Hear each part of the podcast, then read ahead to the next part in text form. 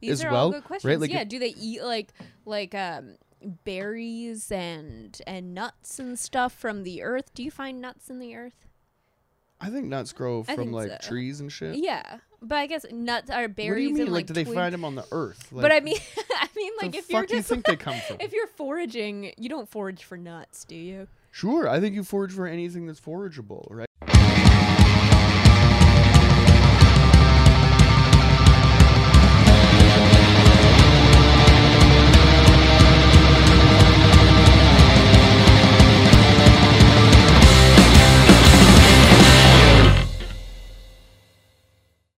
Welcome back to Show Me Yours with Jackie and Johnny, everyone. I'm Jackie Agnew, I'm Johnny DeVito.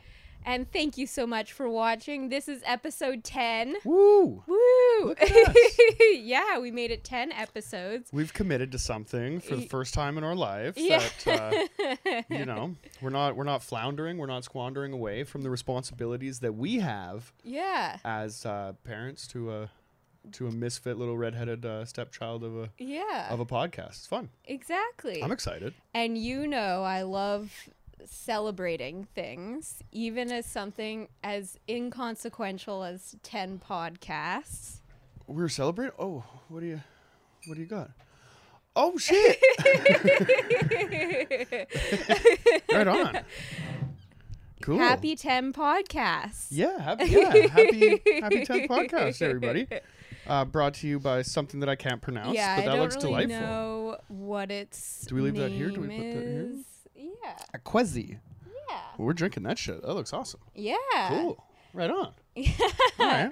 And uh, today we're doing a very special album to me. Um, most of you have probably seen the cover before or recognize this. It's Damn the Torpedoes by Tom Petty and the Heartbreakers. One of their, uh, probably their most well known album. Definitely their sort of definitive album, I would say, and their breakthrough album.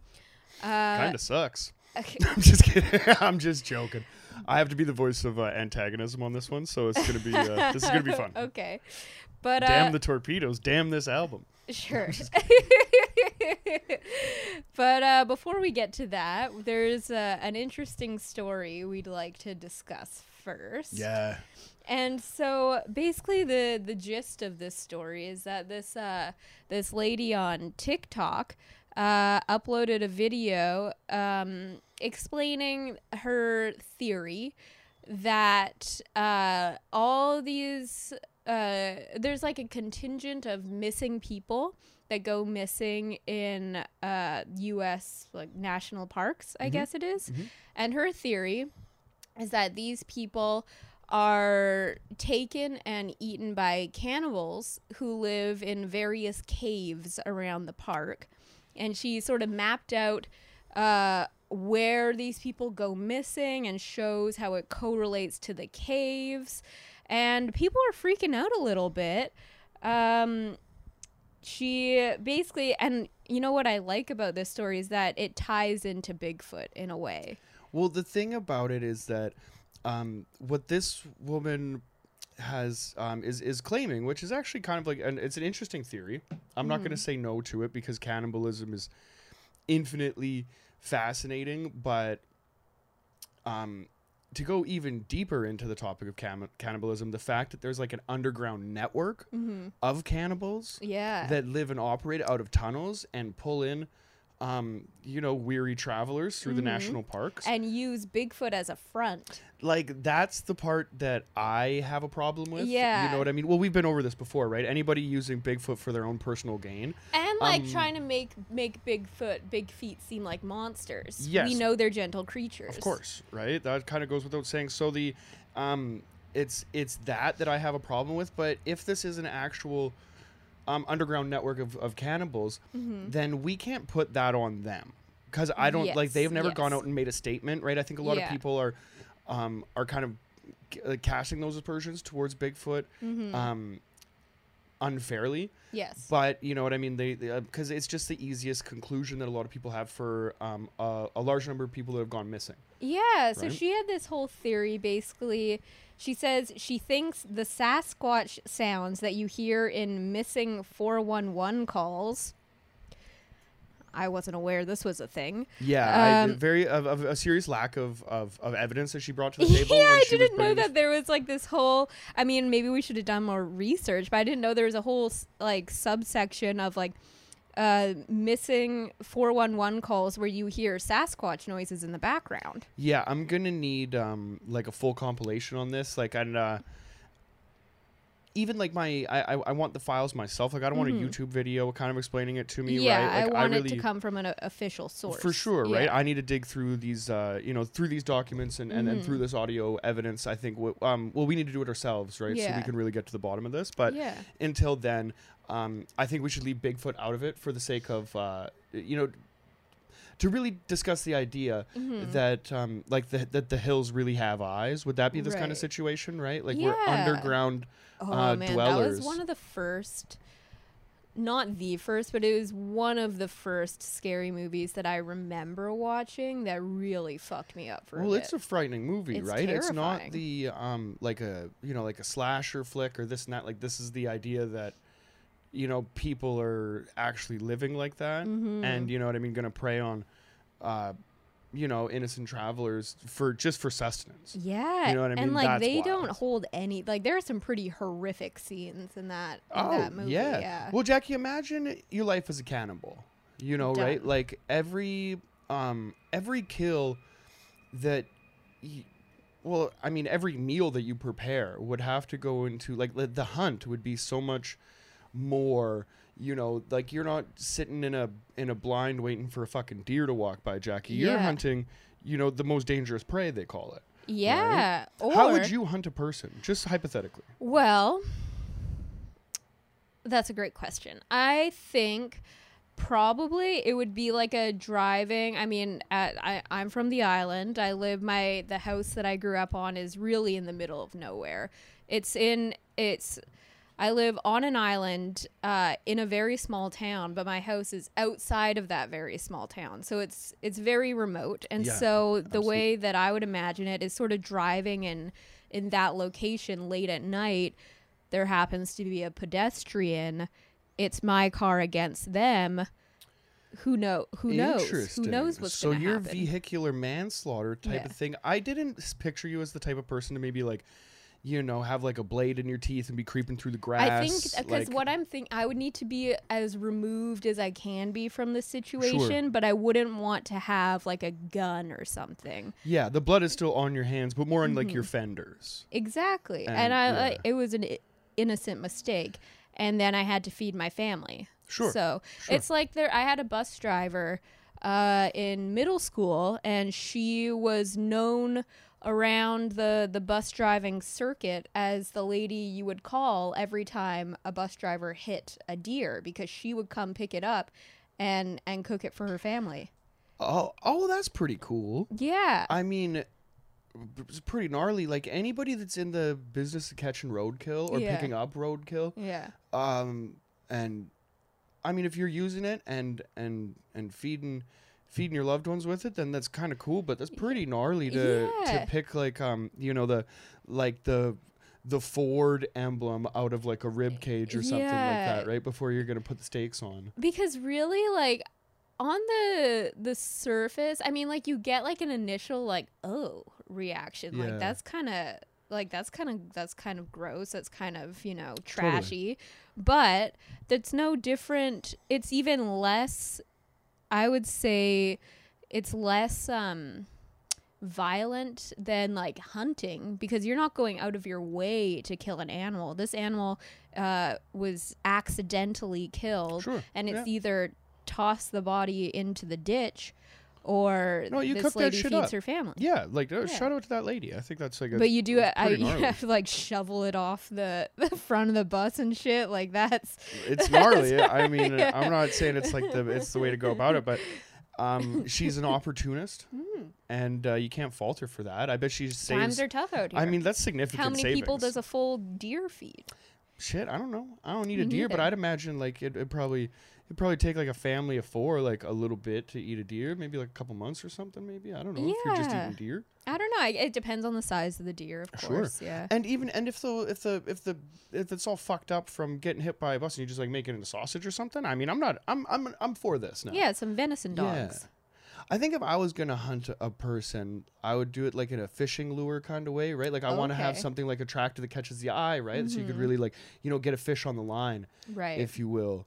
I'd probably do like what Bugs Bunny does and like dress up in like a dress and like you know like lipstick and everything like that. And Mm. if I'm like in a remote location showing a little bit of leg, yeah. right, then I feel like I would have better chances than if I was just you know out there like in a more like camouflaged, you know, situation, right? Like Mhm. kind of being one with the surroundings. I don't think that's the way to go. I think um, I'm gonna let the prey come to me, Yeah. and then like praying mantis style. If I was gonna, then if I was gonna be a cannibal, Mhm. then I would, um, I, I guess I'd have to have sex with the guy and then eat And him, then eat eat his eat, head, Eat his he- head, head first. eat his face yeah. off. Jackie, you've never seen the movie Face Off, Jackie, but you will. And there's a point there where this is going to be a great thing in our friendship. There's going to be like, I want to face off. You'll meet him. You'll fucking meet him, and it's going to be great. Yeah, no, I look forward to to seeing this this film. It's a classic. Um, it's John Travolta and Nicolas Cage. That's I looked it up after Oh my you God. brought- yeah. Oh my god! So the first ten minutes of the movie is like John Travolta and Nicolas Cage playing very distinct characters, Mhm. and then their faces come off, Yeah. and then they play the rest of the movie as each other's very distinct characters. Fantastic. Yeah. Castor Troy is Nicolas Cage's character, and in my opinion, one of my favorite on-screen gangsters of all time. Continue Yeah. the story. Um, I don't. I haven't the faintest idea what I was talking about. Sorry, I get I got off on a tangent there a little bit. I really like the movie Face Off. Is what I was Yeah. trying to say. For context for the listener, we were talking about Face Off earlier this week because I had a nightmare that uh that at first it started off genuinely. I won't go too deep into into my dream because I know most people don't like hearing about dreams, but the gist of it was that I received a call from like a hospital that was specifically for severe horrific injuries and they called me to tell me that that We're the hospital of severe specific injuries. and they told me that Johnny was there, and I was like, "Oh my god!" it, Like freaking out. Like, is he okay? They're he like, has a very severe specific injury. they're like, you, he's he's okay, but you have you have to come here right now. So I was like freaking out, and then I get to the hospital, and the injury is that Johnny is like walking kind of funny. Like I wouldn't even call it a limp. You just have a funny walk to you. And your face is not your face, but is the face of the situation from Jersey Shore. and that was the severe specific to specific injury that you sustained. That guy does so many fucking push-ups and sit-ups and shit that like if I woke up one day with anything from the situation that like wasn't his fucking abs, and Oh, like, what his a face is gross. And I'm like, it was so funny because like it was like truly like it was a frightening dream because it's uh, obviously like a fear of a huge fear of mine for something to happen for me to wake you. up with the face of the situation. But so a fear of mine for something to happen to you, but then that thing was that you had the face of the situation, which is a nightmare. which is like it's, it's it's almost worse, Yeah. right? Like it's almost worse than like whatever could happen. But it is a pretty severe specific injury, right? And they were like, he's lucky he has all of his limbs. And I'm like, what the fuck happened to his face? uh, we didn't think you were gonna ask about that. Actually, fuck. Greg, get in here. You did it. Yeah. You gotta tell her. I would like if like if I, am I walking around like I haven't seen a mirror yet, and I'm like, why is everybody looking at me? What's up? I got this weird urge to do like to go to the gym and then maybe tan and then do my laundry. That show was stupid. I love that show. Like the first season of the, of the, of the Jersey Shore or whatever. That was Oh fucking man, funny. it's so like I, I I have been rewatching. This was like a because I have been rewatching Jersey Shore lately, and I realized after this that it, I need to stop watching Jersey Shore. yeah. After the first season, everybody should have realized they need to stop watching the Jersey I Shore. but it, like it was like time capsule. It's a piece of like what what year did that come out? It was like 2000. It was early Like, two thousands. yeah, Yeah, yeah. For me, it's just a thing. Like, if I, I don't know, like I go through uh waves, and lately I've been feeling sort of sort of down, I guess. And like I don't when I'm sort of in those moods, I don't want to watch a show that I have to like pay attention to and shit. I just want something that I can just turn my brain off. And then I always like always you're staring at your phone and like it's just in the background. Yeah, exactly. Of thing or whatever. And just bumming out, looking at people's better lives on Instagram, feeling shitty about yourself. No, I've never felt like that before. And so I've never I, done that. I I like watching reality show reality TV in those times, and Jersey Shore is one of my go tos. That's fair. That's totally fair. I do the flavor of love, so like, there's really nothing that. Yeah, I've watched Flavor Flav's Flavor of Love. I don't know, thirteen times maybe. Yeah, exactly. I, I couldn't tell you how many times I've watched Jersey Shore. Kardashians too. Not as much. Yeah. I haven't watched the newer seasons, I but haven't I've watched. watched. I haven't watched a single. up. there's some meme floating around like they just did like 200th Yeah. episode, and like I haven't watched one episode, and I felt like I don't know. There's like a weird. I hate like looking at a meme and being like "fuck yeah," but like there was. I see that where- one. I'm like, you're fucking lost. It's a great show. I It's imagine so entertaining. yeah, went the early seasons, particularly. I haven't watched the later ones because now they're all, you know, they're they're they're, they're the Kardashians. Well, but once first, you get no that far knew- into the series, right? Like it's hard for the writers to keep it interesting. So I think, I think Yeah. shit's got to get crazy. yeah, but Bruce, uh, get in here. We're gonna. we got a wild one for you. but um anyways back to this this story um so uh in 2011 the founder of the north america bigfoot search launched a database of wildland disappearances that occurred under mysterious circumstances. And from his research there are at least 1600 people currently missing in the wild somewhere in the united states.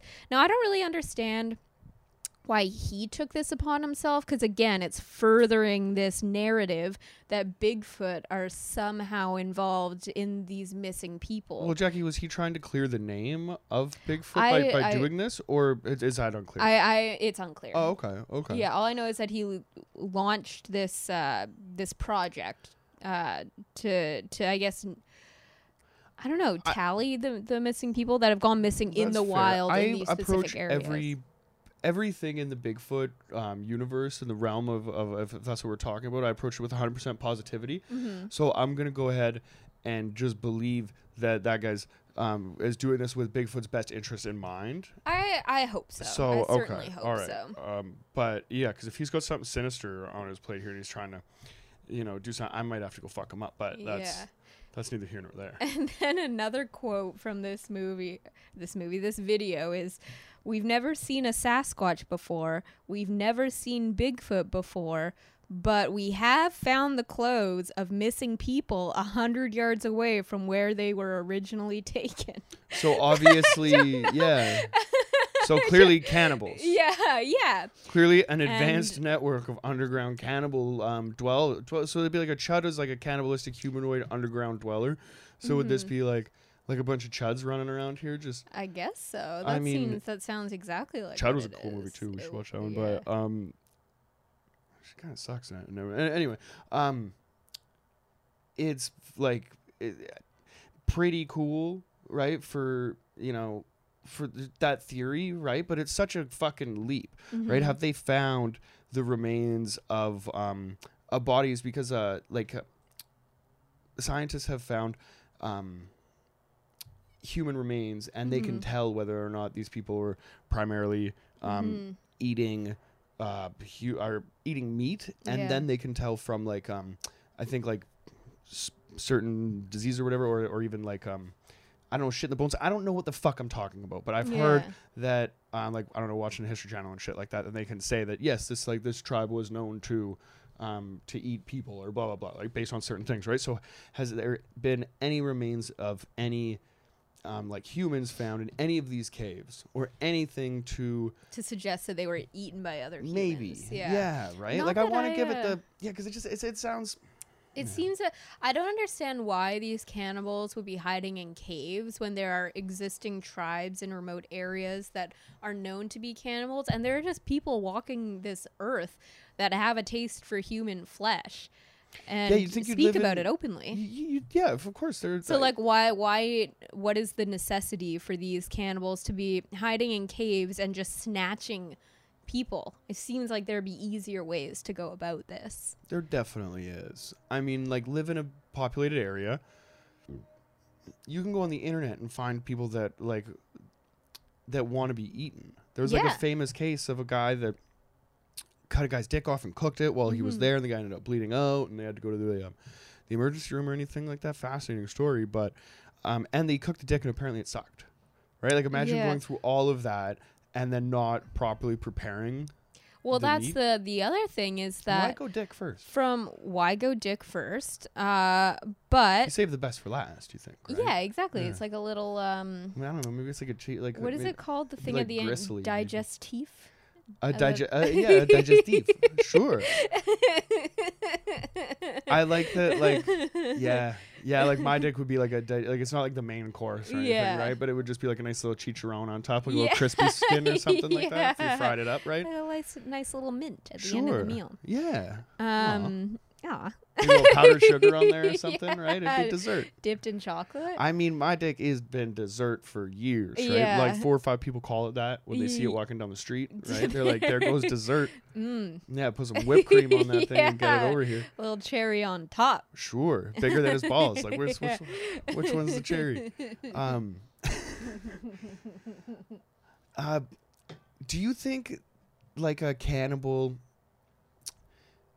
Is it like a cannibal family, a cannibal tribe? Do they find one person and it kind of sustains them, or are they like also hunting and eating other people? Are they just opportunists? These as are well, all right? good questions. Like yeah, do they eat like like um berries and and nuts and stuff from the earth? Do you find nuts in the earth? I think nuts grow I from think like so. trees and shit. Yeah, but I guess nuts are berries what do you mean? and Like, like, do they twig- find them on the earth? Like, but I mean, I mean, like the if fuck you're do you just think they come from? if you're foraging, you don't forage for nuts, do you? Sure, I think you forage for anything that's forageable, right? I think that Are they, nuts forageable? Fuck yeah. Okay, so you're eating like so when they don't have like their preferred meal, are they eating like they're foraging for nuts and berries? And at that point, again, why are you living this lifestyle to every once in a while get this prized little tasty treat, but the rest of the time you just have to forage? Do you think that the cannibals are like they're they're probably just like regular like yeah mainly um you know mainly herbivores right? But like um you know given the the certain opportunity or whatever then maybe to get through the winter months you might need some more fatty or um you know uh, meats to sustain you throughout those uh throughout those times. But um, let- let's say there's like a hiker, right, and he's lost, and comes across like a group of these people that like maybe sometimes like maybe eat a guy, Mm-hmm. and I bet they're like, oh, dude, like you're all fucked up. You got to go back east like that way, and that'll get you back to the road. And the guy's like, oh, thanks, cannibals, Yeah. right? So they probably only eat a guy if he like falls off a cliff. Right, and then he's like, "Oh, he's got a satellite phone. Let's call for help." And they call, and they're like, "Oh, dead battery. Fuck. I guess we got to eat this guy." Yeah. That's the way I'm picturing this playing out. Yeah. Because like the thought that there's just like bloodthirsty body snatchers running out of the woods and just snatching up some fucking girl named Brenda taking an Instagram photo on top of a mountain is pretty fucked up, right? Just trying to And walk through a national park. like- Like, Greg is just fucking got a canoe on his back or something. Like he's just like fucking gonna like portage his way to fucking Idaho or something. They're just gonna fucking eat that guy. And you'd think He like we there that. would be more disappearances and there would be some sort of sighting. They're yeah, not like there's there's zero evidence. yeah. There's Are we doing a whole story on a TikTok theory right now?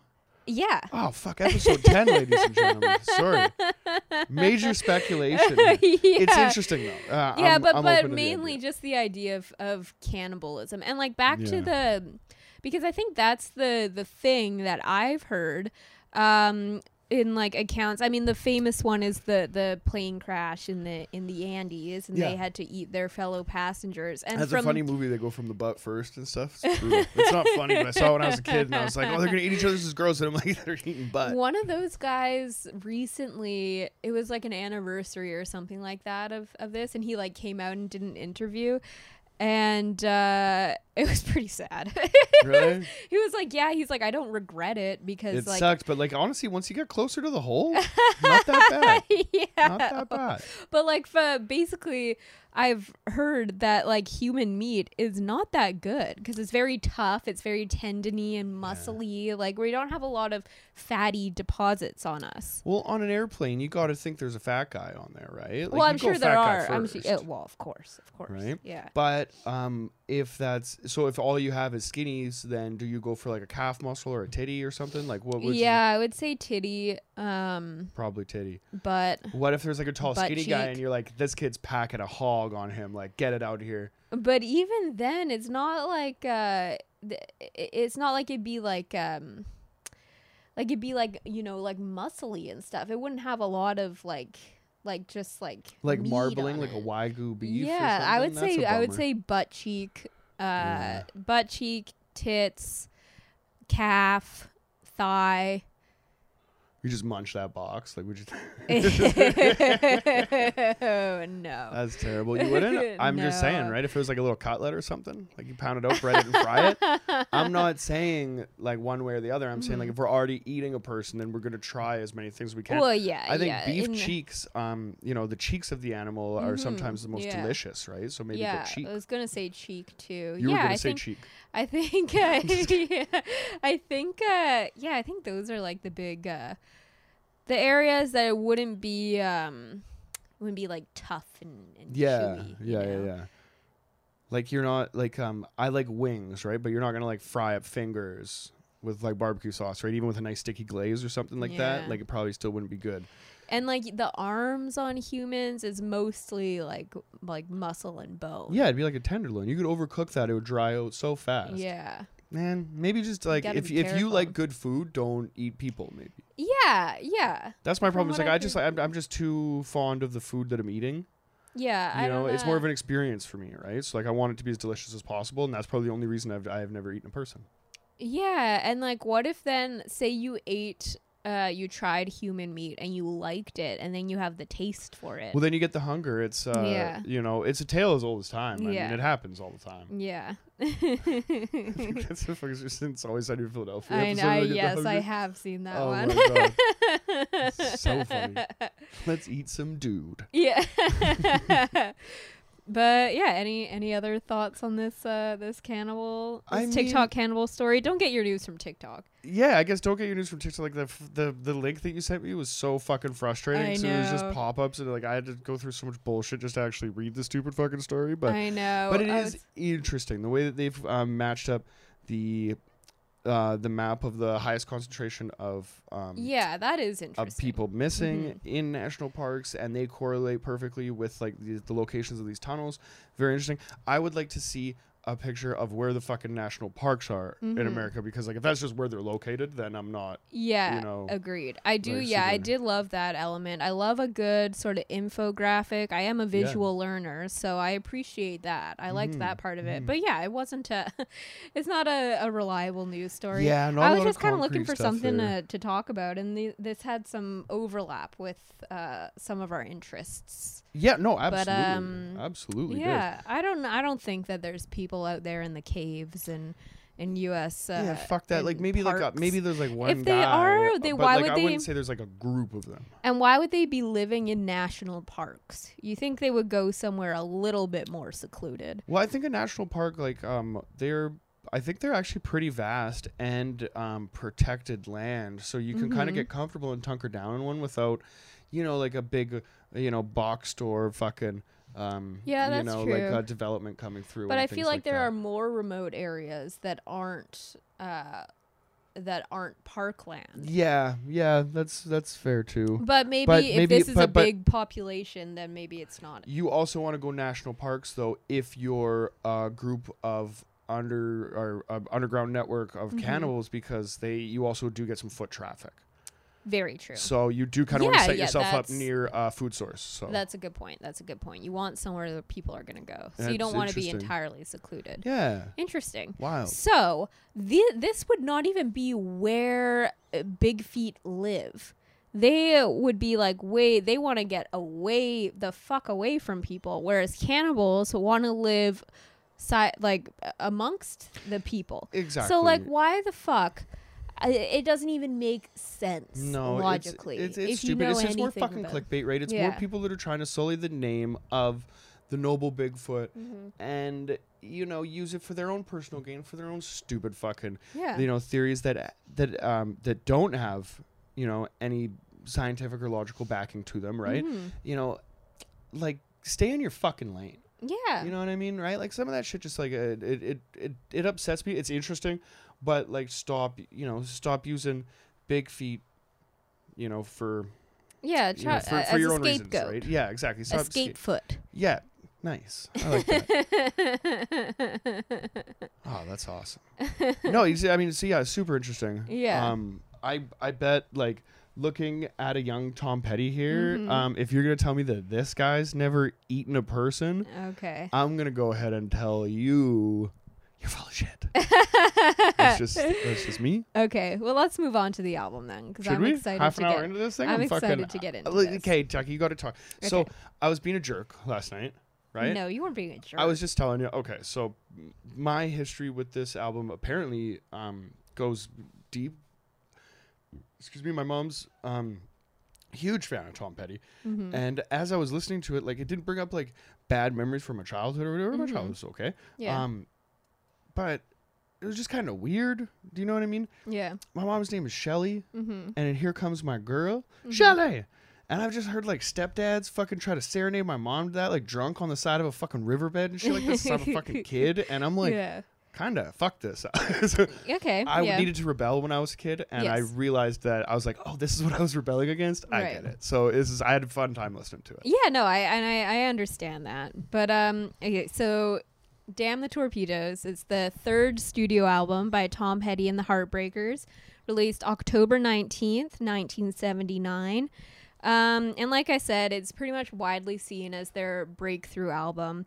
Uh, and it really is sort of like the, in my opinion, it's like the perfect sort of you know, capsule of their like classic rock sound. Like you pick any song off this album and you're like, yeah, that's Tom Petty and the Heartbreakers. That's their sound. It's classic rock, And it's sort of like their first two albums. You have, I mean, Tom Petty has always been a brilliant songwriter, but the first two albums, they were sort of still musically finding their sound and they had moments where you can see what they're going to be and see the brilliance like American Girl on their very first fucking album. Oh yeah. Yeah, and mm. listen to her Heart on on their second album. Like they had moments, but then this album, it all came together, and like the music, they found their their sound like sonically, and it sort of you know went with with his lyrics. Um, He has such a Bob Dylan. He is some people trying to push you I around. think his I think his his voice is more uh, melodic than than Bob Dylan. Absolutely, Yeah. but the the kind of the structure and the way that it's um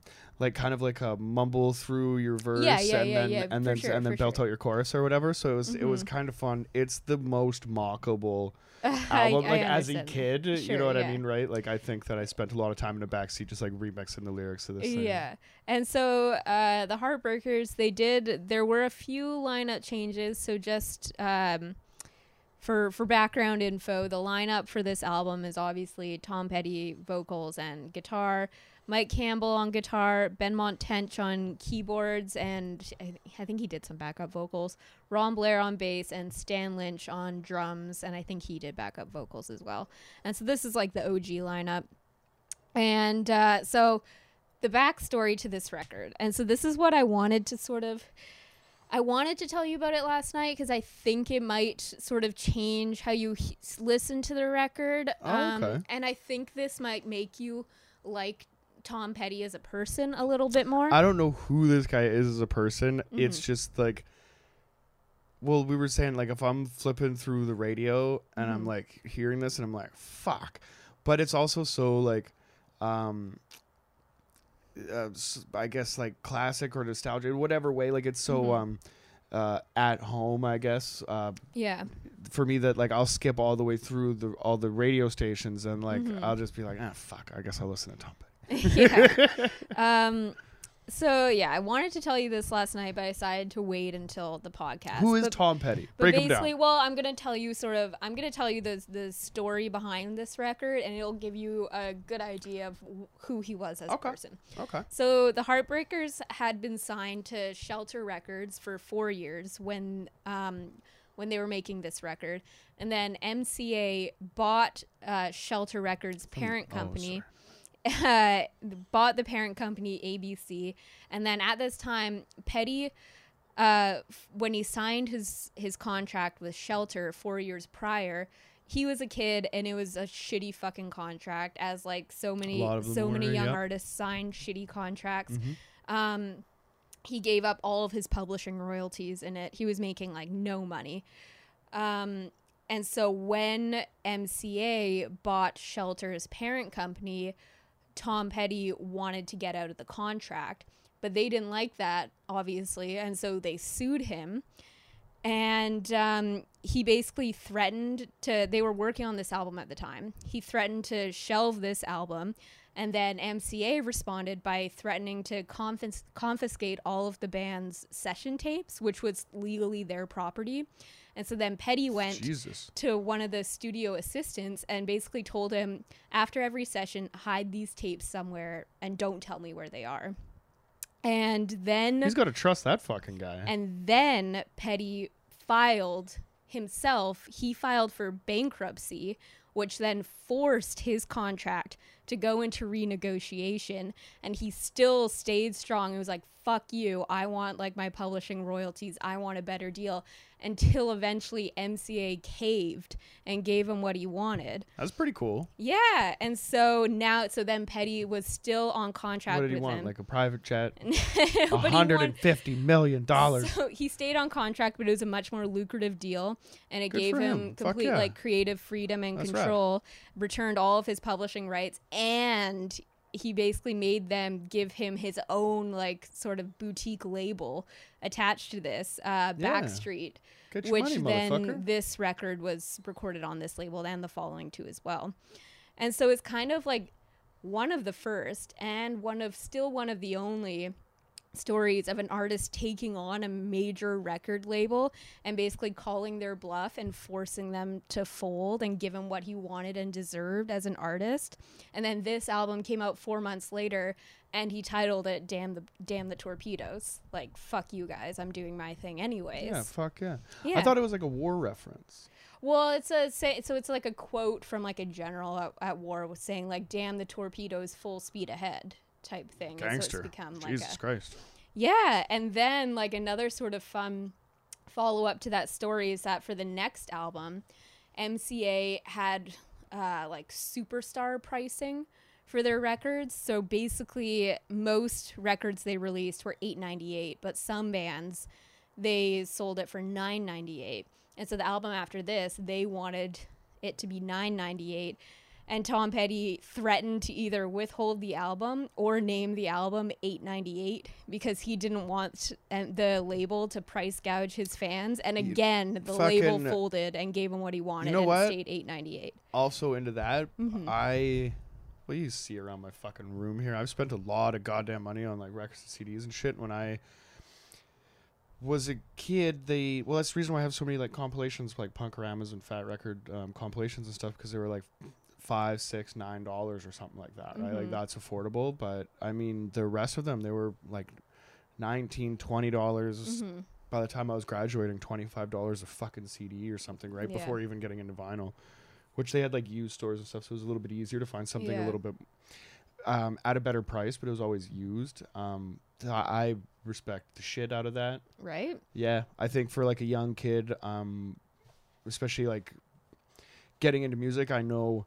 how important it is to stretch like whatever you know Mhm. that twenty dollars or you know like the birthday money or hmm shoveling snow money and you're I was still at that age where like every dime that you have like I'm going to the music store and I'm to Mhm. buy you know a record and if like you know anything that you could do to keep a dollar in that kid's pocket pretty cool Yeah. um that kind of that that hits uh that hits a young Johnny DeVito right in the heart so all and right he even all said right Tom two cools two cools out of me and he was like um like obviously a dollar isn't that big a difference but like fucking to, is when you're but ex- when, yeah. exactly one to kids it is and two he said if they do this now it's not going to stop like i have to put my fucking foot down Absolutely. now Yeah. and he has uh, his whole career he had a history um, a precedent of standing up for himself and standing up for what he thought he was right and not letting major ra- major uh, major labels fuck him around. Even like when they had two records out when he went to went to bat against MCA before this it was before they even had like big hits come out and he took on this huge record label and won because he filed for fucking bankruptcy American Girl to, was a fucking his point. banger Yeah, but it wasn't a hit. no When it came out, it wasn't a hit. Interesting.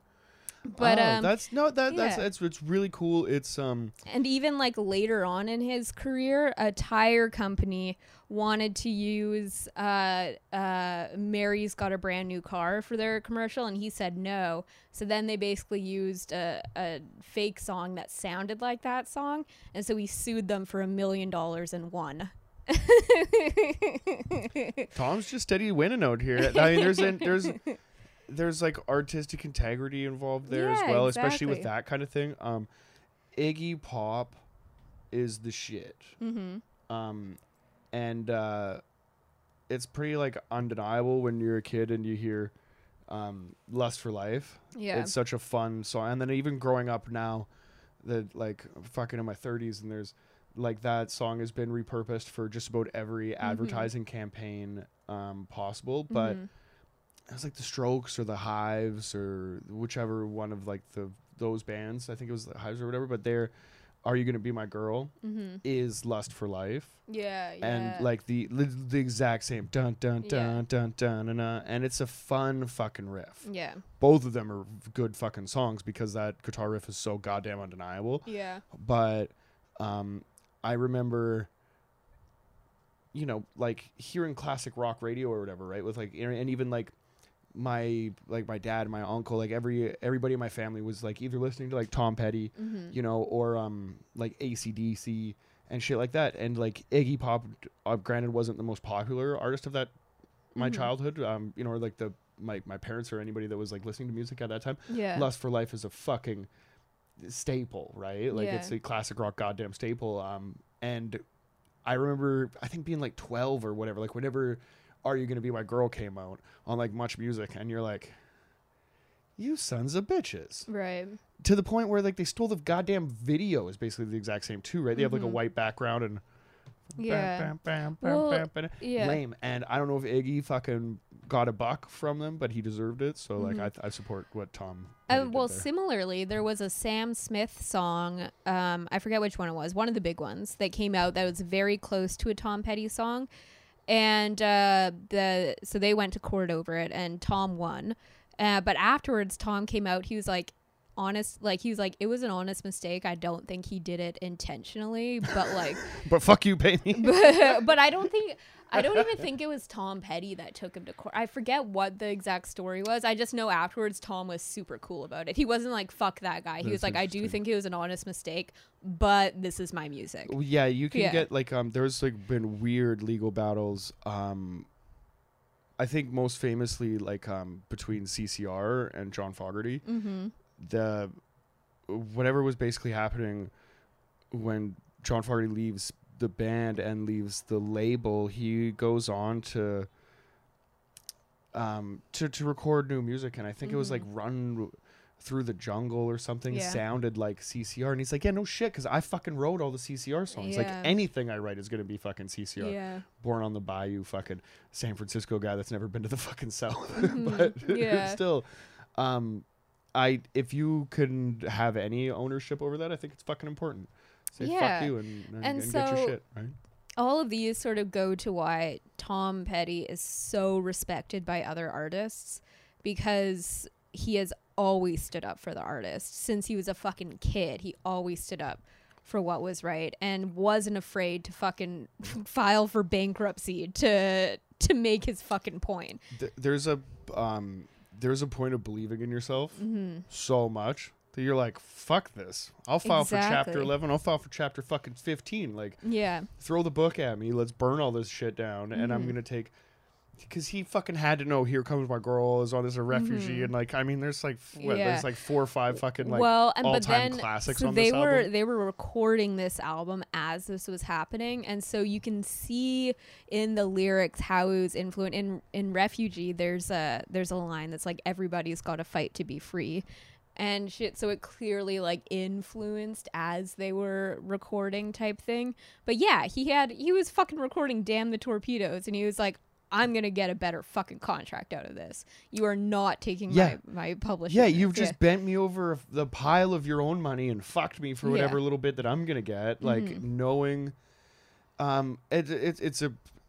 I respect the.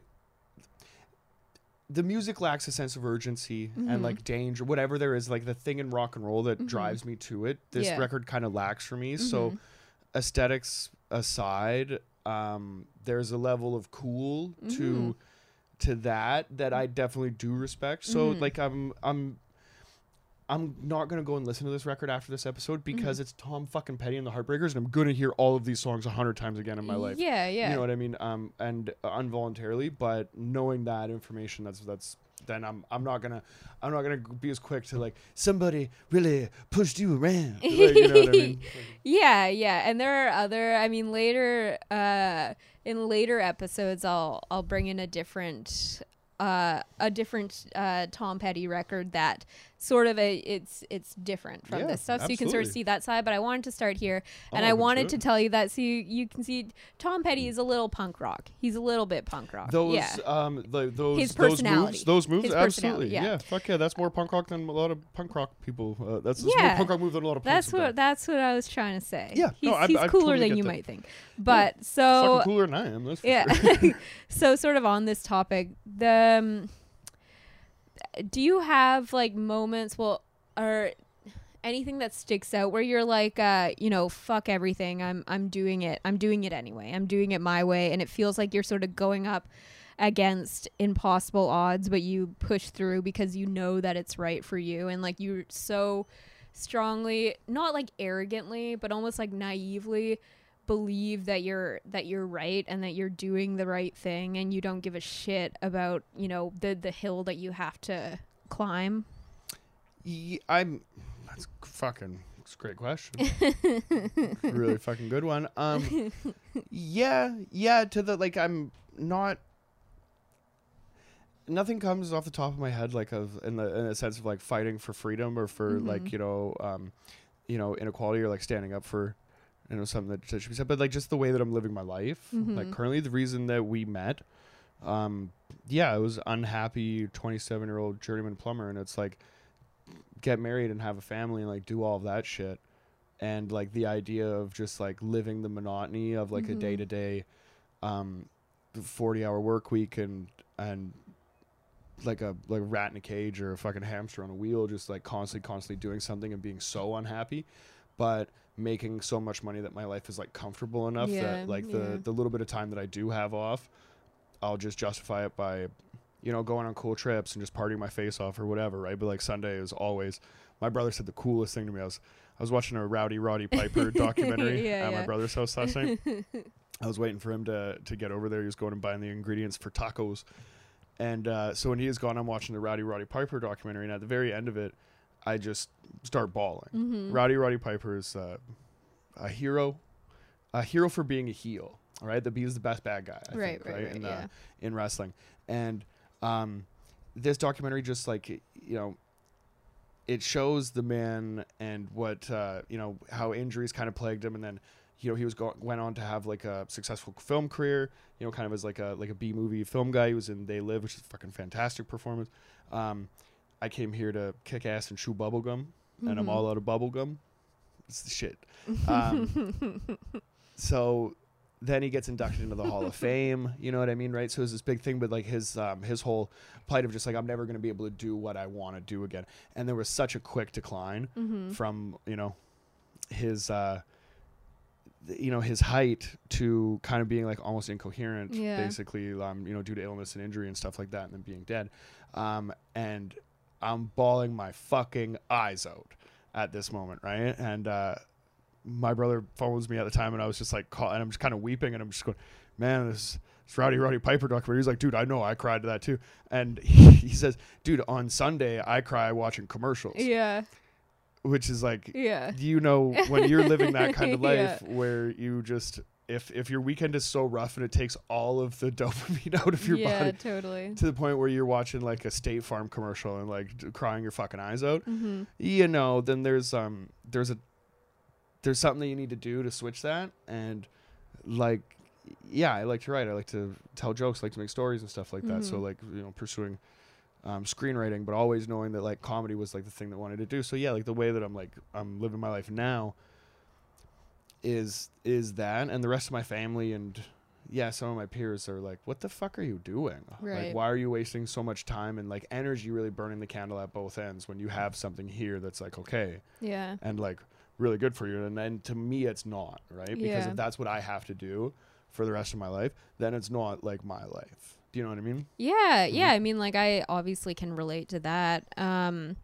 yeah, it's weird. Uh, growing up on the island, most people don't leave. Yeah. Um, they might leave uh, Duncan Mhm. and go to Victoria, but most people tend to stay on the island. And so I went to school in Montreal, and the whole time I was there, I just felt like I. I always felt sort of like I didn't fit in on the island, but I really wanted to. I wanted Yeah. to be like a an island kid, and like my you seem parents. like an island, like you. you but I, I, I am. I fucking grew up there. Well, but like the thing, like my parents aren't from there. Everyone, their parents are fucking from there. We a moved fucking there. straw hat. And we- we, like, what, what is an island but person? we Like, moved you're, like- there when I was um uh me and my brothers were all born in Squamish and then we moved to the island when I was like 2 2 or 3 and just because of that we I always felt like we were sort of outsiders and we were Hmm. always kind of everyone knew that we weren't from the isle that my parents weren't from there originally cuz everyone's parents their parents and their parents they're all That's from really the fucking island fucking locals only. I Kind know. Of fuck you. and even when I fucking have lived there since I was two, I always sort of felt d- different. And, and also, dorks. but also because my parents have a different mindset and they always kind of wanted us to branch off. And I sort of was fighting sure. against that. Oh, so interesting. So okay, that makes a lot of sense. Then the island kids have island parents that are like about like you know Staying- we're they're this is about where the- we are. yeah, they're like you find a, a good, you know, logging job or a good teaching job or whatever, and you you meet someone in high school and you marry them, and then you you I'm have your family here. Too. That's some bullshit. That's just like I know, such- exactly. Yeah, So- but it's a small town so, too. But um, even I think so. But my small town is easier to get away from just because there's fucking road access to the rest of the Yeah. world, to the rest of North America or whatever from that. that yeah, point, you can right? get, you could get anywhere else on the you have to you're you're You know how long it took me to get to the island? I you do. took me there. Fuck that. um, Um, but, but, yeah, the, sorry, the, the yeah, sorry to interrupt, but the idea um, that where you're from is where you're gonna um, like where your roots are is where you know you're gonna uh, continue Yeah. to spread them is is a is a pretty common small town thing, but Totally. it's bullshit and it's shitty that you didn't feel like at home in a place where it was like your fucking. and home. I think like I really like growing up. I thought I wanted that. I thought I want because I just wanted to fit in, and I of never course, felt like I did. But then I went to university in Montreal. And the whole time I was there, I just wanted to be back on the island because that's where my friends were. And I was just like, I'm going to move back to the island. I'm going to find a place in Victoria. I'm going to get a job uh, doing uh, like social media marketing and Yeah, shit. And yeah. that's to, and I'm to settle down in Victoria. But then I got back to the island and I was so fucking miserable and I couldn't understand why. And then, you know, I was there for about a year and a half and then uh, ended up th- through a series of random events and stuff, ended up applying to, to VFS. And Yeah. then to make the decision to leave again. Uh, obviously my family, like my parents and my, my brothers and like my, my friends there and stuff, they're all very supportive, but it was still sort of that of course, feeling yeah. like, uh, like most people don't, like they don't understand. They're like, why the fuck would you leave when you could just stay here and work and like meet someone and like settle down?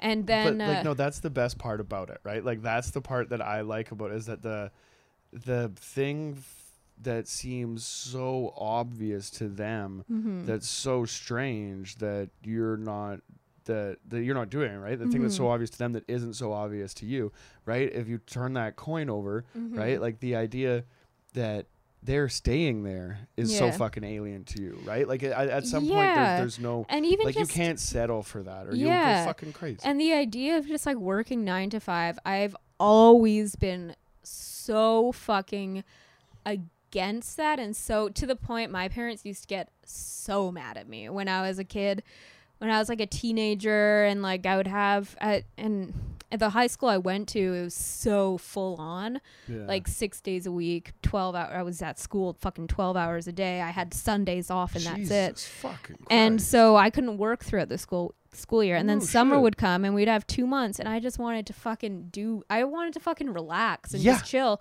and then uh, but like i had to work and i would put up such a fight and my parents could not understand my i literally remember my dad saying i don't i don't think i've ever met anyone who has been so unmotivated by like making money as you because like you just want to do nothing and i'm like rad. I just want to do me. like I just don't want to be uh, unhappy the whole fuck the two months that I get off a year.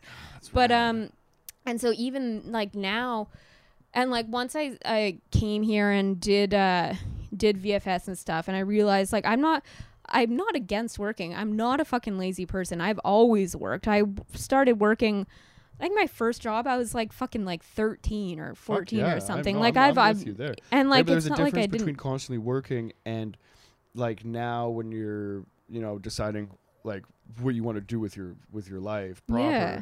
it should be like i'm the hardest worker that i fucking know Mhm. by circumstance because it's just been beat into me Yeah. when i'm motivated and i'm working on something that i want to do Mhm. right like then like the the amount of hours that i put into doing the shit that I that that i love to do on top of the fucking job that i have to be at Yeah. is ridiculous right like the motivation is there so if you could take me out of my 40 hour a week job put me into Mhm. Any environment that is um you know that's creative or whatever where i want to be the amount of like the work is going to get done right? Yeah. it's that i don't want to work for some fucking asshole. I don't want to be at work. I don't want and i and i don't want the job to like to define a piece of me right? Too many I- people are like i'm a plumber. Like that's your fucking job man. It's like being a cop or something like that. Like fuck off. Like it's just that's the that's the place where you like get your check from. Yeah, and, and, that doesn't define like who you are as a person and I don't want to spend that like big big of a percentage of my life doing something that makes me miserable. fuck yeah And like even like the the i'm last with you there jax Yeah, even like the last job that I had, um, the hours were obviously insane, and it was like a job in in film, which was cool. But I was still like working in the production office, and it was like I'm like I'm good at it and I can do it, but I'm not fucking happy. I, I mean, you know, I was fucking miserable, and even but even we still a your- lot through that time yeah, but yeah. even still, like to your point, like when comedy was still on when I was at that job, I was still I would work fucking twelve hours a day and then get in my car and like change in my car, then drive to a spot downtown and then go do another spot downtown and then go home and sleep for like, you know, fucking four hours or whatever and do twelve hours again the next day. That's the, But- the, the see when you have something that you're pushing towards, then that work becomes like Mhm. it's so shitty that we're not like able to do it right now. I mean, in a few months we will be able to fucking stoked for that. But yeah.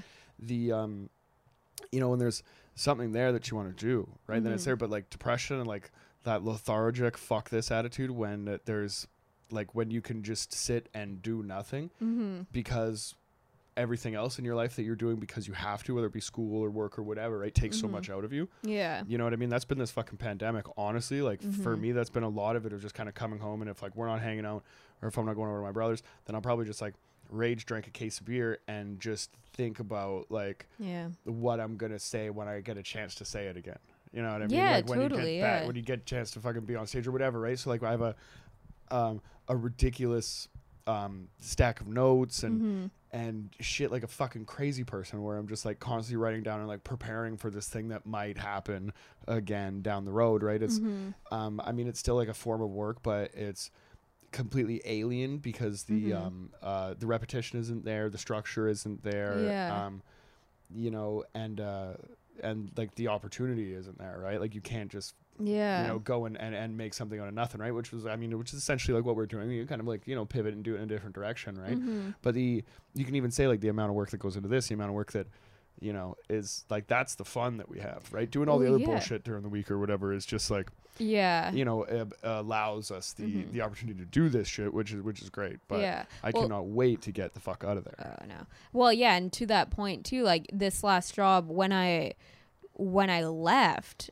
and I like told, you know, my boss and people at my work like I'm not I don't want to come back and everyone is sort of because the mentality in film is sort of like if the if you have a job, you need to if you have an opportunity, yeah you we're gonna have fill to one and it. go to You the next to one go- go boom boom boom And I was like, no, like I'm not fucking happy. Yeah. And everyone like, are you sure? Yeah. Because like I mean, and I like I loved everyone at my Mhm. job, And I like still think about it. I'm like, it was nice to be around people every day, but I was so unhappy at that job. And it was funny, like, explaining that to people who I really liked and doing a job that I was good at and I was helpful. And they were like, what do you. What do you mean? Like you have this job lined up. Why wouldn't you come back? Me being like, I don't fucking want to. I Oh, don't want to do the this. Same fucking thing just across Yeah. the at, at my work. You know, we're Yeah. getting to the end of the job, and then the higher ups are coming in, and they're saying like, "Okay, so this is these are our plans. This is where we're gonna send you the next." I'm like, I gotta stop you right there. Yeah. You know, during COVID, this was here. Like, I have a journeyman ticket, so like, I'd be dumb not to make a little bit of money Mhm. while everything is shut down. But like, I'm not going. They asked me Yeah. like, "What are you gonna do after?" And I'm like, "I'm gonna go and figure it out." Yeah. But um, as long as I'm not here, that affords me more time to work at the thing that I want to do. Exactly. Right. yeah, so yeah. like, I will take less money and shit like that. Families fucking thrive on my income, do okay, right? Mhm. But like, I can't, right? I will. Yeah, exactly. It's not worth it. Yeah, exactly. Yeah, Fuck exactly. it. Like I don't care. I'm not motivated by that cash at all. No, right? Like if there's yeah, if there's yeah. a if there's a monetary gain at the end of you know like what we're trying to do, Mhm. you know, fuck yeah. Like yeah, obviously, that's, that's like we're working towards making money, but that's we could both be making more money right now doing other things. Yeah, for but, like, sure. I don't care. Like the the Yeah. what I want to do is make cool shit with my friends, and that's Yeah. it. Because, you know, like then life's you know for you, right? Like otherwise, like you're just walking through a national park waiting for a fucking underground network of cannibals to come and fucking eat your face, and like that's not the way that I get down. And like, what's what if the they go cheek uh, first? Like right into that. Yeah, like oh, you gotta get it while it's still fresh. Hey, Johnny's Well, got the like cheek. they keep you alive to keep the. Yeah. What was I just fucking reading? Well, it's like adrenochrome. Like What- oh, it's up. in a. It was in Galapagos when they were talking about how they kept like the cows alive or whatever for as long as they. they he wasn't talking about. He's talking about farming and stuff like that. Yeah, there was. It was Kurt giving like Vonnegut's Galapagos, context. check it out, Yeah, it's but anyways, good. it was about like how uh like sailors and shit like would keep the an the cows and shit alive as they like cut off pieces of their body to like keep the meat fresh. Oh and yeah, yeah, shit. yeah, yeah, yeah, yeah, absolutely. yeah. Um. Anyways. If you were gonna put um like so that they would take like goats and shit like that, put it on an island, and then Mhm. like they would just like run around the island until they would come back, right? And then they would have like animals on that island or whatever that they could Mhm. eat, right? You're gonna drop one person on a desert island so you could circle back in like a month and eat them. Who you dropping on that island? Uh. Okay. Wait. Wait. Explain that again. What is the? Uh, uh, we're drop uh, dropping a person on the island to eat th- to eat this person. Uh, yeah, when you circle back around, just in a nautical sense. Right, because might- you're sailing on, right? So like the whole thing is like on your sailing route, you're gonna go, you know, to to A and do your like your merchant trading or whatever, right? And you're gonna come back and Oh, you might need a place to stop and have Gotcha. a meal. You know what I mean? But wouldn't this person, if you're dropping a person on the island with a bunch of animals, wouldn't you just eat the animals? Jackie, it was it was such a what if. Like, no, not anymore. Like, uh, no. it doesn't matter anymore. I just don't wanted you to say. I just wanted you to say like, if you had to eat one person on Earth, who would it be? Um. Because could you eat somebody that you hate, or could you eat somebody that you love, or would it have would have to be no, indifferent? It would have to be a stranger. It couldn't be anyone who I knew personally. It would be too. Uh, it'd be too close. You know, it would have to be someone who I have no association. Like when I see their You'd want to know them, I think, because like what, it- like, because I mean, what if you're yeah, but like you, so you're eating a stranger, but he's like shit for dinner conversation. Like you Well- want an interesting person. I'm just saying, right? no, I wouldn't want them to be interesting. Then I wouldn't want to eat them. I want like Alan Moore. he wrote a lot of cool stories. Okay, Yeah, okay, be like, yeah. Let's talk about Watchmen, and you're like, the movie sucks. yeah, I don't know how to eat. It's hard to. I, d- I, I just like can't put myself in the mindset of wanting to eat a person. Nobody wants to eat a guy. I I mean like to th- in terms of like taste and texture, I'd want it to be like a like a fat person. I want it to be a little chunky chunky. Oh, for sure, you want a little chunkster. Wait, is Yeah. swallowing cum cannibalism? I've been asked this before. Not cannibalism. I've been asked if Have I uh, asked you this before? probably. Oh. I, I apologize. no, that it's not not cannibalism. The question that I always get, um, if I'm around uh, men that I don't know, and it comes up that I'm vegan, they, it's always yes, of course. are you vegan if you swallow? Um, I don't think that counts as can. I I don't think that counts as cannibalism, and I don't think it it makes you not a vegan if you swallow. If you choose to swallow cum, you are still a for the vegan, record. according to Jackie. yeah. According to science and people that care about Based on the uh, research I've done. Can't argue with that. I've always been a meat eater, so like the, the the belly full of cum that I have doesn't like it doesn't put me in like a different group of people. You know what I mean? Right? Yeah, yeah. Right, I'm still on the Um, same I don't think it's cannibal. I think you would have to eat like the meat for it to be cannibalism. But anyways, let's move on to the next question. Oh, we got more questions. Yeah. Oh, shit. so after after Tom Petty dropped out of high school, uh, he had a bunch of odd jobs. One of which was a grave digger in Florida, which uh, he said he took because you didn't have to dress sharply. You could wear whatever you wanted. And he also said that he got his foot caught in a lawnmower on his first day. Just fun fact. He's just trying to get EI. So what do you Workers' comp. yeah, what do you think about uh, like ghosts and cemeteries and like the lore around graves and stuff and like do you so when I uh when I was in Scotland we went to Edinburgh and there's an old cemetery cemetery there and a lot of the graves have these cages Oh, around that's it cool. yeah and it's Yeah. because like back in those days they truly believed that people will come out of their yeah. their graves and they wanted to keep them in. So do you think what are what are your thoughts on the undead? Do you think a zombie apocalypse is forthcoming? I think that um like a zombie apocalypse because like you, Jackie, you know I love some ghosts and goblins and Mm-hmm. ghouls, right? You know, but like more so about ghosts and shit like that. So like Yeah. spirits and what. Yeah. So like um spirits active in a graveyard. I definitely do think I grew up next to a graveyard, so I'm like really Right. like uh, uh, Mhm. spook spook enthusiast for sure. I like um I like monster mashing. Um and then even in like my high school days I'd like sneak into the graveyard and like do like drugs and nefarious things in there with Mhm. my friends and stuff like that. I had Yeah. sex in a graveyard one time. It was crazy. Anyway, yeah. um yeah, yeah, it's pretty cool. Anyway, oh, sorry, I'm just remembering. just going back to a better time. having sex and doing drugs in graveyards. Um, I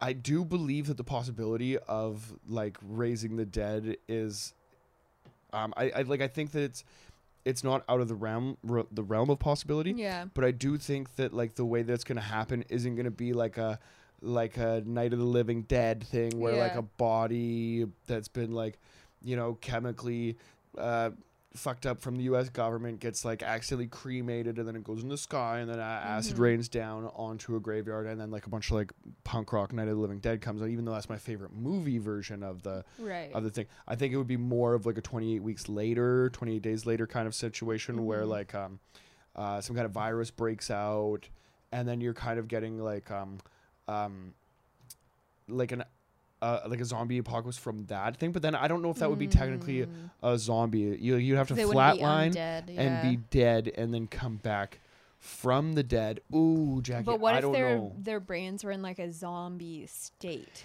if they. Yeah, that would be the thing, right? But I but it think from wouldn't the classic. be undead, yeah. Yeah, like the classic zombie need brains to Yeah. live. Unfortunately, I I'm, I'm not there with it. Yeah. I, like same thing with like mummies. Like I know that mummies like mummification exists, right? But I'm not Yeah. afraid of like a mummy walking around, no. right? Werewolf, obviously. Um, Yeah. Vampire, a little more open to it, but maybe not. Mhm. Um, and I think like I say obviously to werewolves because like the idea of like shapeshifters and things like that have just Mhm. been like in like um like ancient lore of like Yeah, I like that. you know yeah. what I mean? I'm, I'm super into it. I'm right? into that. Yeah, and and same Bigfoot, with fucking for vampires too, sure. with bats, Aliens, obviously. Yeah. duh. Um, you know, so it's like stuff like this. So I kind of pick and choose Mm-hmm. the phenomena, and like so a zombie, where it does make for like great storytelling. It's a bottle episode, right? Like the way that I Mm-hmm. Look at the zombie movie is like yes. you know it's there's there's like um there's one structure to it and you can fiddle around with it a little Mhm. bit right but the the main thing is is still there Mm-hmm. you basically got to hunker down until you make a last stand and get rescued kind of thing Yeah. um so unfortunately i don't think that we could see somewhere something where like the undead like physically comes back Yeah. unless it's like the most extraordinary um event to ever take place in human history Yeah. unfortunately I I actually I I have the ex- almost the exact same opinion on on zombies. Fuck so yeah. like I We yeah don't get there very obviously yeah. so we uh yeah like I love uh paranormal phenomena. But I think my opinion on zombies is always that, as you said, it's a great, um, great storytelling device. Yeah. But I think it's a little bit too much ingrained to our in our uh popular culture now mm-hmm. where it's just like Mhm. something that people go to Yes. like they're like oh it's gonna be these the zombie apocalypse or Yeah. whatever it's just so it's overused We've had almost, a decade of like in too my much opinion zombies. where it's like everyone's like oh zombies and i'm Yeah. like and it's the one thing yeah. now where it's so overused. When people say zombies in my head i'm like you really fucking think that people are gonna come out of there? It's like the one paranormal thing where i get rational about it. Like we I'm have a "There's no podcast where we fucking talk about aliens Yeah, and Bigfoot. yeah. and i like look more at people like they're idiots. I'm like zombie apocalypse really yeah, that's it's kind of like I can't. It's hard to, to call but it is a somebody an fun idiot. storytelling device. Shaun of the Dead, one of the best fucking comedy films of all time. Well, I think, the like, best zombie film. I I think yeah, but Yeah. like I mean, it goes on like Tucker and Dale versus Evil. yeah. Not even a zombie movie, but it has like like the way that they did it, Mhm. hilarious. Um, and I'm gonna even go like Night of the Living Dead because it's like Oh, punk yeah. and campy and Classic. stupid. And there's a part where like uh, with the zombie swarms Yes. in that movie are great Yes, because yes, there's like ten people dressed up like zombies and then 50 extras behind them, so they're all just like yeah. swarming in well, that was the It's- template Oh, for, for sure, and it, and it was it was old, right? It was like I mean low budget or whatever, Yeah. right? It was definitely a budget flick, but there is like um, uh, where the zombie like goes into the ambulance Mhm. or the cop car. I can't remember. But he goes on the radio and Yeah. he goes to the radio. and goes, "Send more cops." Yeah, yeah. Oh That's the shit God, that I love, right? Yeah. Um, but the uh, but if you if you flip that coin over, like it's a great tool. Mhm. f- Like I love like horror comedy. Anytime that like that's a that's a really good one to fucking uh, to mix. It's the best I, genre I crossover. honestly like as yeah, you know. scary movie, House yeah. of Horrors, fucking. I mean, the oh yeah, the list could really go on, but Peepers. I'm fucking Dracula Dead and loving it. I fucking love that. Leslie Nielsen's shit. Um, but if you do turn the coin over, the there's people that have made like a campy kind of you know Mhm. weird genre very heartbreaking. You see the opening scene of 28 Weeks Later, where the husband has to like he basically looks at his wife and makes the decision to leave her, so she's kind of hiding in the attic, and like look, Okay. and he's supposed to get the boat and kind of like come back Mhm. and save her, kind of fucking thing. I can't remember exactly what happens, but she's like watching him from the yard, and he like looks at her, and she basically watches his the husband leave. Mhm. And I mean, it's a really fucking heartbreaking moment, but it's the only thing that he could have done to save his own life, and I believe the life of the children. I can't remember the the. I, I got to go back and watch it. yeah. But that opening, um, I believe it's 28 weeks later. Yeah, it's fucking heavy, yeah. right? So, um, a great tool. hmm Um, you know. If, yeah, if- great for great for Yeah. movies, great for stories. I just, I'm not yeah. as into it. No, it doesn't. Because It's, not not, like it's not you getting me hard, Jackie. You don't not. spot. Yeah, me neither. You. It's not getting. It's not getting me wet. It's not getting you hard. yeah. I don't think. That, I don't think we're into this. Yeah, yeah. You don't. You don't. There's no zombie sightings or anything like that. Yeah. But Um, but like in the, um, do we believe in like voodoo or like so like in in in a sense like oh fuck could somebody? No, we're gonna leave it at that. We'll leave it Yeah. at that right now. okay. So final question, and then we'll we'll we'll land with this. Okay. So basically, um, It's windstorm. no more cans by the windows. I I thought. know. I may or may not. Have, no, we won't say it. On, Yeah. We won't say it here. Uh, so uh, Marc Maron has this bit where he basically says that like in these divisive times, uh, and this is like years old too. So, but it's still relevant today. In like the country is so divided in the states and in Canada too, North America, everywhere. Yeah. Uh, but petty is sort of the one thing that all Americans can agree on. Like sort of no matter where you're Being from, petty or Tom Petty. Tom Petty. Okay. And so, no matter where you're from or like your political views or what kind of music you like, there's probably at least one Petty song that you really dig. And I think Oh, you that. bitch. Yeah, I have. Yeah. And so I think a lot of that has to do because he's so like authentically himself and Yeah. he created this this sound that is is so classic and his lyrics, the way he write the way he says things is very relatable. It's very plain and simple and you can sort of latch on to something. Yeah, of course. Yeah. And so, do you think now, though, that anyone can still can still do that can like unite people like that or is everything just so like overtly political that's impossible for one artist or like person to have mass appeal like that so do we have to sort of like pick sides Interesting. because even like Petty, when uh, I believe the album Southern Accents, they use sort of part of the Confederate flag as their um, promo, Mhm. and then years later, um, in like I want to say like 2015 or something like that, Tom Petty did an interview, and he was like. That was such. A, it was one of the stupidest fucking things I've I've ever done. Like at the time, because I grew he grew up in in Florida. He's like I'm a Southern guy.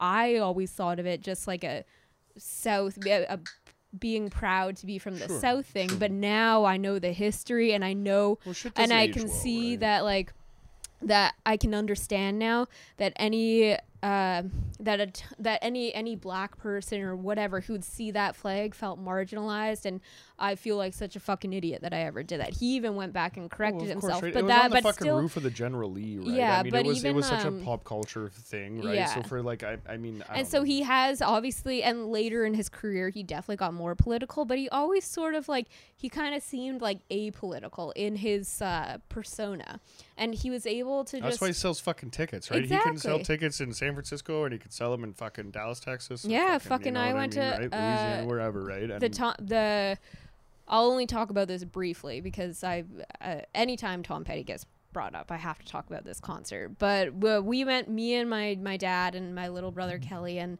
my best friend Madison went uh, to a Tom Petty concert his final tour uh, in in Vancouver here and it was one of the best fucking concerts I've ever seen in my life. He was on stage for over two hours. He fucking talked in between every song. He was so full of life. Um, and he died like less than two months later. And it was, at that concert is so fucking special to me because it was such a like a cr- incredible experience to be there with like all these people that I love and like every fucking like the whole fucking 2 hours everyone was standing up and Yeah, singing yeah. and you know there was tons there was a whole fucking variety of people in that audience but we were all fucking jamming out to every single lyric uh, Tom in fucking these t- Petty. yeah I it mean, I'll was give you that. Tom fucking. Petty like All right. but Um, uh I got yeah yeah. Any any time that there's a band with fucking in the middle, then I've been at a lot of shows where it's blank fucking blank, and yeah it's yeah, it's that moment. I remember uh, first time I met you in VFS. You were sitting in front. We were in the basement in Cat Mhm. Montague's uh, like script yeah yeah structure class or whatever Yeah. the fuck. And uh, yeah, you were wearing a Tom Petty t-shirt, and I remember being like, "Don't be cool right now, John. And fucking make friends. Don't be fucking cool asshole. Be like, fuck Tom Petty." because I'm not gonna sit here and lie to you. There's um, it came on the radio at like eight o'clock when I was a kid, and like they played the shit out of it to the point where like I Mhm. knew what time this song was coming on, and I would like Last Dance to Mary Jane or Last Dance to Mary Jane or whatever yeah. when I was like very young. And we're back. Um, yeah, I don't know where to um. Tom Petty on the radio. Oh yeah, sorry. Yeah, so when I was a kid, I, I, I knew that uh, you know the the time to catch that song and um and and really dug it, and it Mhm. was like I was into like bubblegum pop music Yeah. and shit. I was a fucking kid, right? I was at Spice Girls and the Backstreet Boys or whatever, like for my first Fuck yeah, or same. first tapes or whatever. Yeah, like I actually yeah, had yeah. them on tape. Um, my okay, quick aside, my whenever Spice Girls, I was so obsessed with with Spice Girls as a kid. Whenever it gets brought up, my parents love to tell how from ages like probably four to seven, I would walk around with like crop tops and like platform sandals, and every would just be like, "Go power, go power." a zigga zigga. yeah. Anyways, sorry. Go on. Yeah, no. Um, so I was super into that, and I so that song might have been like um, um, the first one that wasn't like a dance number, like super poppy or Yeah. whatever. That it was, um, you know, it was rock and roll. It was melodic, and like the last dance with Mary Jane or whatever. I mean, hmm it definitely wasn't like the rock and roll that I would go on to, you know, Yeah. uh, to to love and stuff. But I I would be lying if I told you that Tom Petty hasn't been uh, part of like my life, like sonically, whether I liked it or not, you know, for my entire life, right? And I don't hate him for it.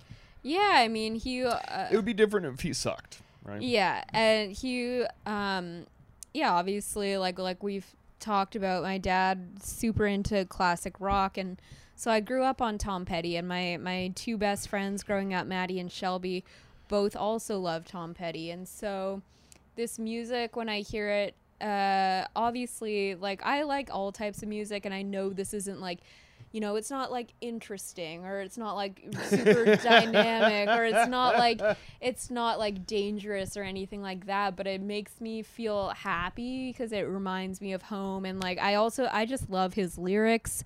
Um and yeah, I have a lot of good memories. No, lemonade you, was a popular drink and it still is. Yeah, you know? but do you think there is anyone now that can like unite so many Oh, different sorry, people in the question, same way that that Tom Petty any- did? is anybody capable of having mass appeal now?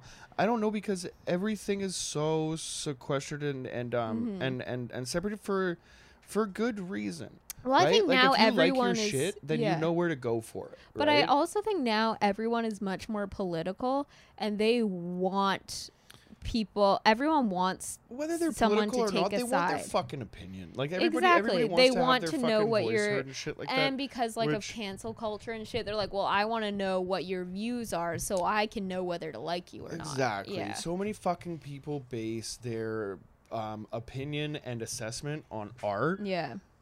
um, like ten steps past the art itself. Yeah. right? So if you're gonna look at a painting and like you dig brush strokes and shit like that, and you know what to recognize, and then you'll like that. And obviously, um, or if you like a show about um, you know, a doctor in New York that has a family, and you're like, oh, this is interesting. And then you find out, oh, wait a minute, he is one of the most successful comedians. Has been date raping fucking women for, you know. So you can see a lot of the things that were like, either like Yeah. presented as wholesome that turned out to be horrific, Yeah. or um like that's kind of why I like really fucked up shit. All right, I like really fucked up artists. I like Mm-hmm. really fucked up stuff because like that's where the fucked up comes out. You know what I mean, Yeah, right? Like I like to. I don't. I'm not afraid of my friends that are out until two or three in the morning and like and going to like these places and doing these things because I know where they are, right? Mm. And like I've, you know, I also have spent a little bit of time. You know, creeping around the back streets and stuff like that, right? And like that, that's where people don't know where you are yeah. right? So like always keep an eye on somebody that, you know, uh, all of that bullshit aside, Mhm. the need for your own self validation in the art that you consume is fucking dumb. Mhm. But I get it, right? Like I totally need it. I won't.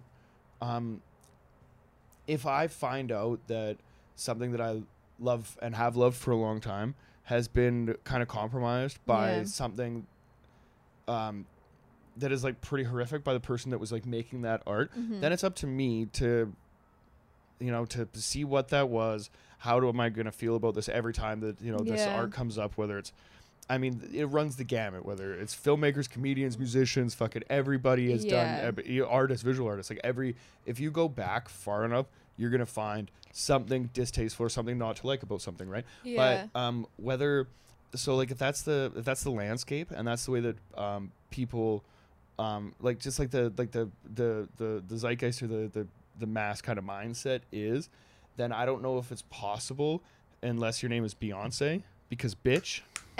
um, if uh, y- I- Yeah. no, hon- honestly, I I don't think that like an artist is gonna come through because every um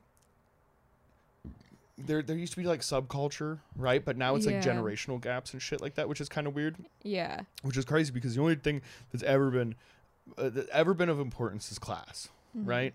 Right? Like this is fucking this is where it all boils down It's to, true. right? Yeah. But Yeah. every every group is like we need to protect ourselves Mhm. and each other. Yeah. But mostly ourselves. Yeah, what I well, mean? everyone Right? is uh, humans are tribalistic by nature, and it just depends on what you define the tribe as. Totally. So Yeah. um will somebody like it, it it's hard with music, right? Because with like sports, um it's so simply like Mhm. um uh easily uniting Yeah. when you can look at like you know Because Michael Jordan like taking a- over this fucking thing. Nyjah Huston, if you're like a fan of skateboarding, it's pretty undeniable that that kid's Yeah. like the most dominant but I um, think like with competition skateboarder or uh, whatever. So like it's it's easier to do, but with music, it's like it's it's with art. You're you're putting something out there that is and it's coming it's- it's like as impossible. athletes, like what you admire them for isn't them it's what they can do with their bodies and it's like what they what they can accomplish in a purely like Yeah. physical realm whereas like if you're talking about the NFL too, because people don't give a fuck about what an NFL player has Exactly, done. yeah. There's some because it doesn't matter. shit. Whereas like musicians, you're consuming like part like their their soul in Sure. a way because they're like putting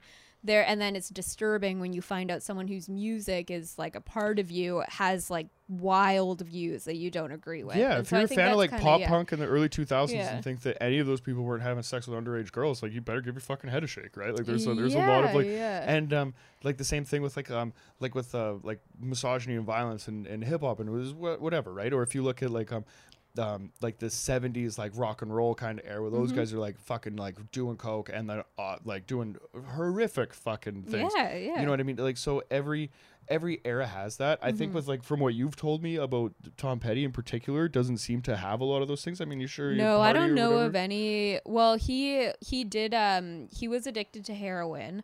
Uh, but other than that, like he wasn't like. a Other big- than a little heroin addiction. but it was like a. No, that's It's cool, it's like- interesting because it is like kind of a, a, brief period in his life where he went Yeah. through this. when There's he not was like going Aerosmith shit, stories of But it wasn't heroin, like he was a lifelong partier. He Yeah, was never. He was like a, a big weed smoker, Oh, that's but he cool. wasn't a big drinker or anything like that. Yeah. But um, So well, I, I yeah, think I that don't they- know. it would be it would be easier for somebody that would be like just generally all around likable. exactly. But yeah. um, even but it was also easier to be that way in like the the eight, the 70s and 80s and yeah. stuff because now people demand to yeah, know your you can't political do it views, right. Like um, which is like kind of in some ways it's for the better Yeah. i think as a whole in society it's better that people are more political Mhm. but in terms of consuming art it it has bled over a little bit too much maybe Yeah. because i don't know if we Well, I don't know. Actually, so hold on. Um, uh, fucking maybe you can, but you have to be Run the Jewels.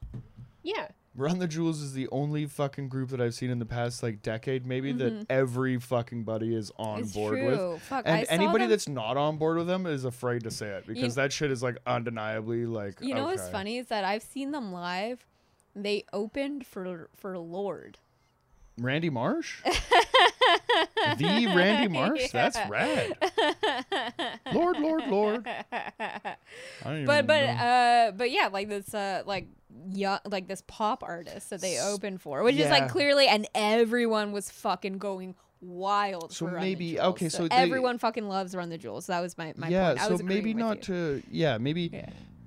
so to frame the or to answer the question under like a different kind of frame Mm-hmm. then um, I, I do think that you can have like um, serious mainstream um, success that kind of blankets over everything, but it's just not going to look like this ever again. Yeah, I I agree. That's fair. Yeah. Nice. So yeah, no, I'm happy.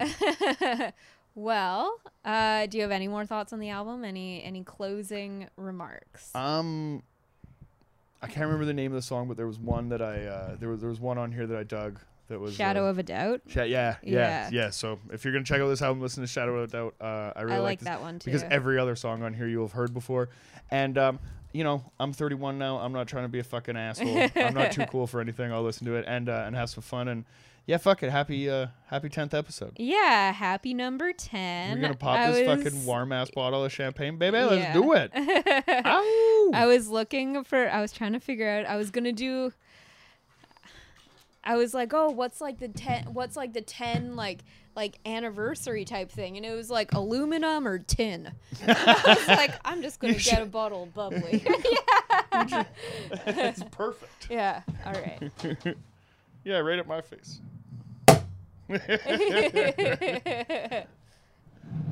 Happy. Happy 10th. Mm-hmm. Let's get the fuck out of here.